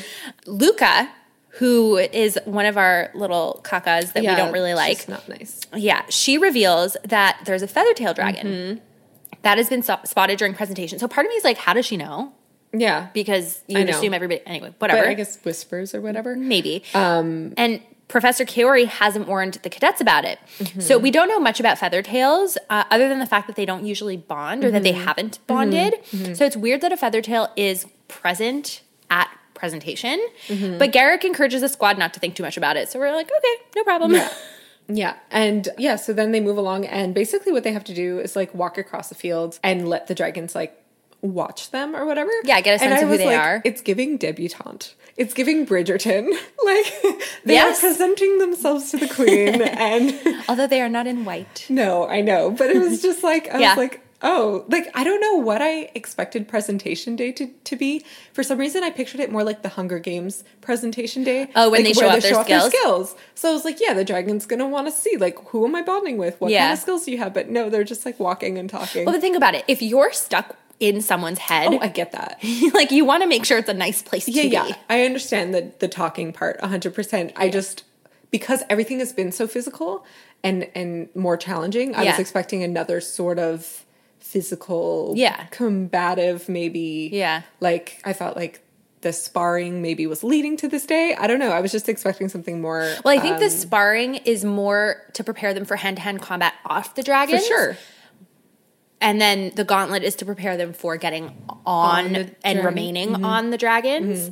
And then, yeah, I mean, presentation. I I guess bef- if I think back to how I thought it would be, I really just thought they'd probably be just standing in a line. Okay. and then the dragons be the ones to kind of walk around and decide who they want. But whatever. The talking bit is really interesting because we can see through the chapter and the conversations that are being had everyone's personalities are actually really coming out in a stark manner Yeah. in the sense that you know violet is her compassionate side is showing because Mm-hmm. she's trying to relax everyone by asking them questions about topics that they're comfortable Mm-hmm. with T- Teen and Tynan is a little shit. Luca is a jerk. Yeah. You know, Ridoc is making joke. Everyone is kind of Yeah. showing who they are. Yeah. So I think that that was a really interesting way to show that, you know, this other aspect that maybe dragons will prioritize, which is what's going on in someone's head. Yeah. Absolutely. Yeah, and they strongly say no eye contact, Yes. which then comes up later. Yeah. So Well, I think it's it's more for Teen and Tynan because classic Teen and Tynan. I love that you're like rolling with this name. It's so good. well, Yeah, yeah, half one of the two options is correct. um, so he wants to know what kind of breed they are, and Yeah. we start to get a better idea of why this guy's friends with Jack Barlow because he seems to think that he's in control and that he mm. can be the judge and he can pick the dragon because you, we know Jack said the same That thing. Jack wanted a- the black dragon, mm-hmm. so you know the fact that Yeah, he's yeah, you're totally right. I just didn't like see it that way, but yes, like that is what's wrong with them. Well, the whole chapter, think- Teen and Tynan is like. now I'm gonna laugh every time I say it, but Teen and Tynan. Every time Yeah. he is talking about the dragons, it's what can he learn about them, Yeah. and what can he, how can he Yeah. make a better decision, and how can he choose who he's gonna pursue. and Jack was the same way because he wanted Jack the was the big same way. one and the mean one and the this. Yeah, yeah, yeah, no, you're totally exactly. right. So we, and it's just this arrogance Yeah, that well whatever dragon i choose or i Yeah. you know aim for is Yeah. gonna want me it's like give me a Sure. break Yeah, get Yeah. over yourself. Yeah. exactly Um. Anyway, so they start their walk. Yes, Mm-hmm. and Violet is close to Rhiannon and close to Teen and Tynan. tina and tynan is behind her and rhiannon is in front, Yeah. Okay. So Violet notices Rhiannon is nervous, and then she asks her about family to calm her down, and it's just the sweetest thing. i know Um, and they kind of push back on the rule that first years can't communicate with the outside world because it'll reinforce the bonds Yeah. and i love that violet is like no matter how much time goes by Like the will- bond with my sister is going to stay strong It's for life. Yeah, yeah. Yeah. yeah. I yeah. Which again, they're pushing back against rules, which like they've already touched on, and yes. And then Tina and Tina makes a comment about how hot Mira is. And sassy Violet comes out. She goes, Turn around. I make the spinning motion with my finger. Mira would eat you for breakfast. uh, yes, yes, yes. I had like a full body shudder. I was just like, ugh, ugh. I know. And you know what? We have absolutely zero description about Tina and Tynan. Yeah. But in my mind, he looks like a thumb. like he's not attractive. That's so funny. I guess I, you know what? I didn't even take the time to picture what he Me look neither. like because I was just like, he is gross. But have Like you ever watched Fat. Albert? No, Fat Albert. Have you ever watched what's that movie with Gwyneth Paltrow Yeah. and Jack Black? Shallow Hal? Shallow Hal. Mm-hmm. Thank you. Have you ever seen Shallow Hal? A long time ago, I don't remember. Well, ba- the premise of Shallow Hal is that Hal is shallow and he only cares about how people look and he acts in a way to judge people based on only their Right, appearance and he's very arrogant Yeah. about it. And then he's cursed with this curse. Yeah, and he that falls in love with like a bigger lady. Yeah, because he only sees who people are on the inside. Mm. So I'm shallow howling Teen and Tynan, and I think he's heinous looking because he's, He's he's Terrible. yeah, hundred percent. Okay, Yeah. I like that. Shallow hal him away. yes, thank you. Yeah, again, Violet brings up like, oh, Dain likes rules as they're chit chatting, and then I'm like, girl, does he though? Only when it's convenient, for him. Yeah, I feel like in all of this conversation with Rhiannon, Mm-hmm. there is another moment of vulnerability where Violet and Rhiannon's friendship grows stronger because Rhiannon expresses the fact that she was hurt that Violet didn't trust her with her plan. yeah, And when Violet explains that she didn't want Rhiannon to be considered an accomplice, and Yeah. Rhiannon says, You don't have to protect me, and Violet goes, I know, but it's just what friends do. I know. Welp. I know. I it was actually nice because I found finally like we've had little clips of them chatting, but this was like the first time we actually had a friendship conversation. We got to see like their friendship develop and how they are together as people, and it just made me love them so much more. I'm like Mm-hmm. They're just the best friends ever. Like, And that, uh, but you know what? I actually respect Rhi as a character so much Yeah. because she asks Violet if she has any other secrets, and Violet kind of evades the question. And Rhi is so cool about it. She's Yeah. so respectful. yeah, like and- she knows she's lying. Yeah, and but she's, a good like, friend. She goes, if that wasn't skirting the question, how about this? Promise me that if you need help, you'll let me give it to you. And I think that that's such a wonderful way to handle a situation where she's not comfortable. T- you're you're you're aware that she's not comfortable Yeah. sharing something with you, and you are meeting her where she's You at. are respecting her boundaries. Exactly. Yeah, I know. It's so good. Go, Rhi. Go Rhiannon. The best. Anyway, so yeah, they make their deal, and then from across the way, they see the feather tail. yeah, and she's small, Small. Barely taller than Violet, I know. and she's golden. I know. Which like made me so excited because my immediate thought, I'm like, oh my god, there's a small dragon. That is a dragon she can mount. Like this is potentially, and no one knew it was going to mate that day. Yeah. Did it hear about Violet and came come running? Maybe. Maybe. Um, and I loved it. And then also, it's gold, and the book is gold. Oh, So that's a that great point. I didn't didn't really think about that. Again, I'm sure this is. I'm sure. I know for a fact this is very wrong. I've seen fan art and whatever. Okay. But um, when I picture the little golden dragon, I picture a giant golden snitch with legs. because the golden snitch has wings. Can somebody draw this for me, I please? don't know, like I picture it's like a mix of like a chickadee, you know, like a chick, like a with a golden snitch and like Big Bird. that's, that's what it is in my head. Your imagination is wild. I love it. it's so. Dumb. It's so wrong. it's so wrong. Like, Oh my god. Um. Okay. sorry.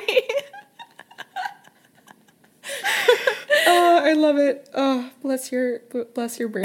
Thank Um, you so much. Oh, anyway, so their her squad mates uh, also obviously notice the size of it and start making fun of Violet and start making fun of the dragon, which like Teen and Tynan in particular. Teen and Tiny, Luca also a little bit. Yeah, but Teen and Tynan But like, more. I was like, I thought this was rule number one. Like, we know the dragons will eat you right up. Well, they won't eat you. I know they don't like the taste of humans. Bleh. I like the idea of people being eaten. Uh, Okay. but um, they just like are insulting the dragons like right in front of their faces. yeah, they can understand them. I was so stressed the whole time. I was like holding my breath. I'm like, someone's gonna get it. Someone's gonna get it. All of you need to stop talking. Someone's gonna get it. And like Violet has that stress too. Yeah, just So. I completely agree with you. And on this reread, I feel like the squad can now be split into three categories.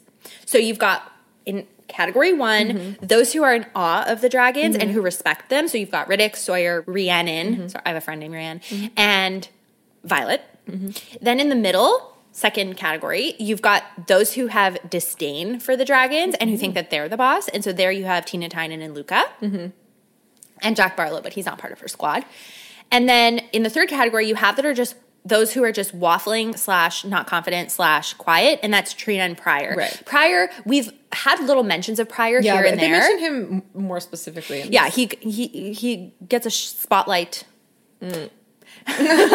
shown on him. Yeah, exactly. Um, in this chapter, but there, he is mentioned, I think, with the gauntlet in the gauntlet yeah. chapter. Also, just he yeah, never makes decisions. and- Exactly. yeah, yeah, yeah. Um, that's a yeah. You're right. That's a great way to to Categorize everyone? squad, Yeah. yeah. And then the next thing we get is the wyvern folklore. yeah. So Violet's attempt at diffusing the situation and calming everyone down is to talk about the I call them wyverns. The Oh. audiobook because there's wyverns in Throne of Glass and the audiobook narrator says wyverns, but I've heard Maybe people call them wyvern. wyverns. Okay, I feel like I've heard someone say wyvern, which is why I said it. So we've got Tina Tynan and we've got Wyvern Wyvern. oh no. Okay, we'll look that one up though because I feel like it's going to come back. Yeah. But so I, for this, like, I just kind of pictured a worm with wings. Like, is that right? no, It's not a serpent. No. Okay, why then? What? The difference between wyverns and dragons is the number of legs they've got. Yeah. Yeah. So one of them is four legged and the other one is like a little worm. that was your imagination. That's weird. What is it? I don't know. I think if they look, they have they have the same appearance. It's, Yeah, it's just serpent body. But a dragon doesn't look like a serpent. It looks like a dragon. I thought I had a serpent body for some reason. I don't know why. I don't know. I'm I think of Mushu. Yeah, but But Mushu Mushu's has a- four legs, so no. And Mushu has a serpent body. Okay. Well, agree to disagree. Okay. Anyway, so we get that folklore, which is kind of fun to like. I like folklore in general, so it's Yeah. fun to see like their version, their realm's version of folklore. Yeah. And then Pryor, Hold on. You did you not pick up on the venin? no. Okay, so the venin is another type of creature, and the venin are, and the wyverns are briefly mentioned in the first chapter when they're in Violet's old room, mm-hmm. and Mira is packing The books and stuff? Yeah, Yeah, and she yeah. goes, "You can't take this book of folklore," and she makes she calls them vermin, Yeah. but they're venin. Anyway, venin are another type of creature, not creature, but another type of yeah creature Yeah. who suck up the power from the earth. They don't get their power through a signet power, Right. Through their dragon, they get their power from the earth. Like Yeah. they're basically They're like back in chapter one. Violet says that it's a cautionary tale told to children about the dangers of magic Mm-hmm. and of wanting more than you can handle. Basically, Okay. so she talks a little bit about that. Okay. Park that in the back of your mind, Okay. And then and then Pryor and then Pryor. gets roasted with his spotlight shine on on Yeah. him. and understandably this shakes the squad, but Luca is such a jerk about it when she goes like, "Ugh, the smell." Yeah, she just like she's like, ugh, whatever. He never can make a decision anyway. Like basically saying like, ah, he deserved it. Yeah. like whatever. And I'm just like, girl, You've got it coming for you. you've got it coming. But I did find it interesting. Like Rhiannon yells, like screams, Yeah. in reaction, which is like totally viable. Yeah. but like, is that that was okay? Like the dragons didn't see that as a Wow, that went right over my head. I didn't even think about that. weakness because in the in the first first time we see the dragons, anyone who like runs away or like, running away and out- yelling is different. I know, but like still, it's still a like a freak expression out, of, yeah, expression of freaking out and Yeah. fear. So I was just like, oh, she yelled and nothing happened, That's which I thought was interesting. kind of interesting. But Yeah. um, yeah. Then yeah, Luca is just being mean, and all the bullies are just being awful. And at this point, I was like, Somebody Annoyed? else has to die. yeah, somebody has to pay for this. But it's just like I was getting annoyed because there are so many bullies and mean people in the riders quadrant, and they aren't the ones that are ever punished. It's the weak that are punished. And I'm Yes. like, okay, the dragons are just fostering this really negative environment and I am not here for it. Like I was getting mad and I'm like this is built and and the reason why it's this way is because of the dragons and I'm not impressed with them right now. I know they would just kill me, but mm. Okay. Well, I will not have you disparaging the dragons. I know, but you know, like I I know. I know what you're saying. it's not a nice Yes. environment. It, yeah. It's a it's a self. It's like not a vicious circle, but it's like a self fulfilling circle Yeah. where if you are getting rid of the weak, then the arrogant, mean ones mm-hmm. remain, and then yeah, But also because like people think being strong is being tough, which is like in their interpretation of that is being outwardly strong. outwardly strong and stepping on other people, which is making them mean, which is Yeah. making them bullies, which is so it is this vicious circle. But if you look at, let's say, if you look at the rest of the squad, if you look at Sawyer, Rhiannon, and Ridoc, let's forget Violet for a 2nd None of they, Mm-hmm, Yeah, they're good. They're all good. Yeah. and it's just everyone else that we've seen outside of this squad. but maybe it's just they're Like- just there to kind of create that juxtaposition Yeah. so that we love Violet's friends more than okay, we'll go we with would. that. I don't know. I'm sure there are nice people in in the in the riders squad. Yeah. but it's just we've seen so much negative. Yeah. Okay. So okay. Argument. What? So the purpose of the dragons and the dragon riders is to. So the dragon's magic is what fuels the wards that protect Navarre. Mm-hmm. We learned that a few weeks ago, and basically that is the dragon's sole priority is survival To pr- protect, to protect the wards. And the, they only care about protecting the wards because it protects the veil where the dragons live, which is where all the hatchlings are. So essentially, it's all like a an instinct to protect their young. yeah, Okay. And no one's ever seen like a baby. Like that's how protective they are. Yes, yes, exactly. yes. So if their only priority is survival, they don't care who you are as a person other than whether you've got the strength to help them achieve their goals. Because at the end of the day they've talked about this before they're going to talk about this again. The dragons are in charge. Like the Yeah. humans have a semblance Yeah. of power but they don't actually have mm-hmm. power. It's the dragons that have power. Mm-hmm. So maybe that's kind of a a reasoning. Yeah, because probably. as we can see there's other candidates who or cadets who are strong physically but also kind. So what they care about more is the strong physically. I get it. I just mean I like it. but listen Luka strong physically weak character. She's um flaky. I was trying to think of a more intelligent word Okay. but she's flaky right? Like she's mm-hmm. very quick to throw someone under the bus or whatever. Mm-hmm. So the dragons are like that's a liability kind of like how mm-hmm. you think that jack barlowe's complete unhingedness Yeah, yeah. is a liability liability, and then yeah. pryor's inability to stick to a decision is also dangerous Yes, I understand. I, I I understand. very defensive because I insulted dragons. so that happens, and then Violet kind of has a moment, and she's like, "Holy shit, we're so in- insignificant." yeah Which is like, I don't know. I think it just like heightens the reality of this world. You're just like, oh my god, like, yes, like they can just be plucked off, and no one will even bat an eye. And this is the world that she's living in right now. And then a dragon starts sniffing her. Two dragons two dragons start sniffing her. Um and like it was so exciting and my heart kind of stopped and it was just like a really great scene. But yeah two dragons approach her and start sniffing her and everyone's like what is happening? She's like what is happening? And she turns around and she's like staring into their eye which yeah they have been told like don't do that Yeah. so already i was like oh no what's gonna happen um but then she remembers that never back down from a green so she stands her ground and she politely talks to them and respects them mm-hmm. so in turn they respect her back which i thought was very cool Absolutely. We get a sense that these that even though these dragons are potentially violent Mm-hmm. and ruthless, they also could be caring and have a sense of humor because they the first thing that they noticed was that, was that her hands were bloody. Yeah. They were kind of like Yeah. with their n- Yeah. snouts kind of Yeah. pointing out that her hands were bloody and then they can smell teen, Teine. oh yeah Mira's well, dragon? mira's dragon Yeah. They Uh, could smell the armor made of the scales. Yeah. And and it's it's Mira's dragon is a green dragon, which is Yeah. why the green dragons are the one who like sought her out or whatever. Exactly. Yeah. And they chuckled, and I think they, when she said, like, please don't tell anybody or whatever, Mm-hmm. she could get the sense that they were communicating amongst themselves. Mm-hmm.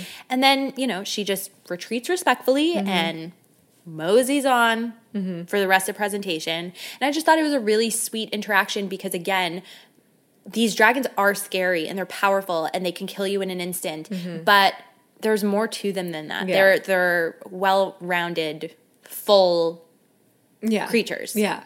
Which again only just makes me more excited to get to know them as like actual characters. Yeah. more. It'll, it'll come. It'll come. Oh, I know. So obviously Rhiannon has seen some of this. Yeah. So Violet explains about the vest, and this is another little secret that they have, and it's a way to bond them together. She's Yeah. like, "Yeah, this vest, blah blah blah. Please Yeah. don't tell anyone. No problem." Yeah. Mm-hmm. Super cute. And then after that, Luka gets Meets her fate at last. Mwahaha. Yeah, she gets roasted. Yeah. And like, thank goodness, because I didn't like her. I know. I said, I wrote in my notes when Luka insolently, and then I put in brackets, I'm having so much fun coming up with adjectives, remarks that she thought the dragons were going to eat Violet. And then because of the mm-hmm. fact that she was insulting Violet, who's super respectful to the two dragons, they just burn her to ash or Yeah. she just gets burned to ash. I'm like satisfaction at its mm-hmm. finest. Mm-hmm. I was so pleased I know. that this girl got what was her due. Yeah. And I realized that I'm getting bloodthirsty. I know. So like, I started off reading the book and I'm like, oh my god, it's so horrible. All these people die and all these people are getting like killed and whatever. And now I'm like, haha, she comes down to her. Oh, how things have uh, changed. yeah, but you know, it's all in good fun. It's a fantasy book, so here That's we not go. real. Yeah. Um, and then their squad is down to six, and that's the end of the chapter. Yep. So award time. Award time. Okay. So I, I found it actually really hard to pick awards for this chapter because it's like just a walk and they're talking. Like Yeah. there's not too much interaction. I don't know. Uh, but for the romance, I chose more like an act of kindness thing. And that's when Violet turns the conversation to family to keep Rhiannon calm. Yeah. I love really that. touching. Yeah, that Yeah. was really touching. I also didn't really have a, a romantic line. I just kind of noted the whole interaction with the green dragons as super Mm-hmm. romantic because the fact that they were curious about her injury, the respect Mm-hmm. Violet showed, you know, them, as well as the fact that the vest came from her sister who wanted to keep her safe, and she highlights that her sister wanted to keep Mm-hmm. Her safe. Yeah. I think that that means something to the dragons, whose entire reason for being is to keep their hatchling safe. So I think that they could relate in that Oh, moment to the make that safety. con- like that comparison, but I like that a lot. Yeah. Yeah. That's sweet. That's Yeah. sweet. Funny. Guess the dragons. Yep. Guess the dragons think she's insufferable too. Yep. I, you know, I was waiting for this chapter Yeah. just to highlight that line Yeah. because I loved it so much. It's like the last little zinger when you Yeah. uh, something satisfying happens and then just Just like Ridoc comes in, like take that, Luka, and yeah. And then I didn't put spice because I really couldn't. I don't know. Find um okay, so my spiciest line is like spicy sassy Yeah. spicy and it's after Tina Tynan is being super annoying. yeah. you need to stop laughing when I say that because it throws I'm gonna me off. smile every time I say. it. Um, And it's when Rhiannon says, hopefully one of them will decide you don't get to make it to threshing. Rhiannon says, her voice quiet so it barely reaches me. And it's just like, Rhiannon has been such a nice character so far. And now she's like muttering under her breath. Basically, yeah, something I really. hope you die. exactly. Something super sassy. Yeah, horrible. All right. So for next week, Mm-hmm. please read chapters 13, 14, and 15. Things are going to get real exciting. Oh, I mean, oh my god. Every I feel like every uh chunk has been like next level, next level, next level. So hopefully Yeah. we just keep going. Chapter 16 is great. So I'm really excited for us to get to there, but we'll just have to wait another week. Awesome. Okay. Thank you so much for listening. Please rate this podcast and leave a review. It'll help other people find us. You can follow us on Instagram at BookboundPod and on TikTok at Bookbound Besties. Please tag us in your reaction videos if you're reading along with us or if anything we say strikes a nerve or Yeah. pretty much for any reason. It's really fun for us to feel like we're kind of building a community and talk and finding people who love books and love these books Yeah. as much as we do. I think it's Yeah, that was like the whole point of this. uh, yeah, not just talking to the void. So yeah, exactly. And if you have any questions, comments, or feedback, as always, you can email us at bookboundpod at gmail.com. I've been saying it wrong. I'm going to say this for the next couple Yeah. episodes just to highlight our email is bookboundpod at gmail.com. If you've emailed bookboundbesties at gmail.com, I'm really sorry to say nobody is receiving that email. So you can, our bad. yeah, send the email back to us. Yeah. We'd love to hear from you. Yeah. Let's, get, to reading.